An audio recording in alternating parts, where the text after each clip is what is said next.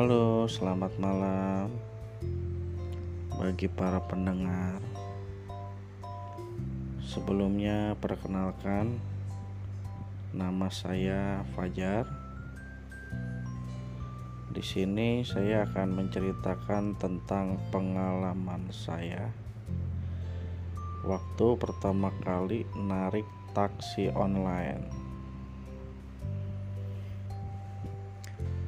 Pada awalnya saya itu nggak ada tujuan atau rencana untuk menjadi seorang pengemudi taksi online. Cuma pas kebetulan waktu itu saya baru aja kredit mobil yang kebetulan dapat program DP yang minim Nah, di situ saya tergiur untuk bisa membeli mobil atau kredit mobil. Yang namanya DP minim itu kan cicilannya kan sudah pasti uh, cukup besar ya. Tidak sekecil kalau kita uh, ambil DP yang besar gitu ya. Pada saat itu saya juga masih bekerja sebagai seorang sales otomotif yang kebetulan saya juga menjual mobil. Cuma sebagai seorang sales untuk pendapatan setiap bulannya itu tidak bisa ditebak. Kalau berbicara tentang gaji pokok, jujur uh, tidak sebesar dengan cicilan mobil saya. Tapi berbicara komisi mungkin saya bisa untuk membayar cicilan mobil. Tapi kan yang namanya jualan itu kan pasang surut ya. Kadang kalau lagi rame ya rame. Kalau lagi sepi ya sepi. Nah sedangkan kan kalau saya ngandelin gaji saya nggak akan cukup untuk bisa bayar mobil. Maka dari itu saya berpikir saya harus punya pekerjaan yang lain. Dan kepikiranlah oleh saya untuk mencoba menarik taksi online. Singkat cerita ketika akun saya sudah jadi atau sudah aktif saya pun mencoba untuk mencari rejeki dari aplikasi tersebut. Yang saya ingat pada saat pertama kali saya narik taksi online uang di dompet saya itu cuma sisa 30 ribu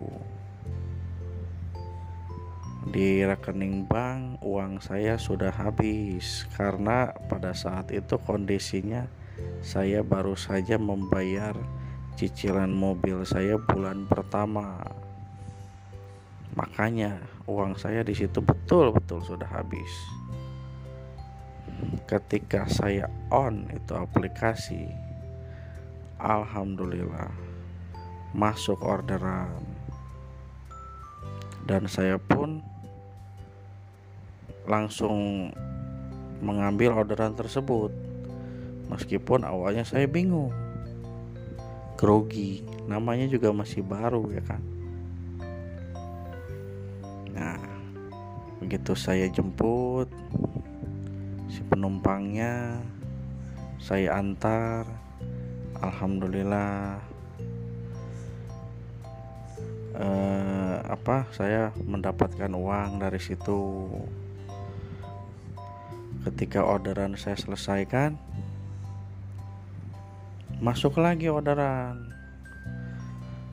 Saya anterin lagi. Begitu selesai alhamdulillah masuk lagi orderan lagi. Terus terus terus terus dan terus sampai saya capek. Nah ketika saya sudah merasa capek saya pun pulang dong menuju ke rumah.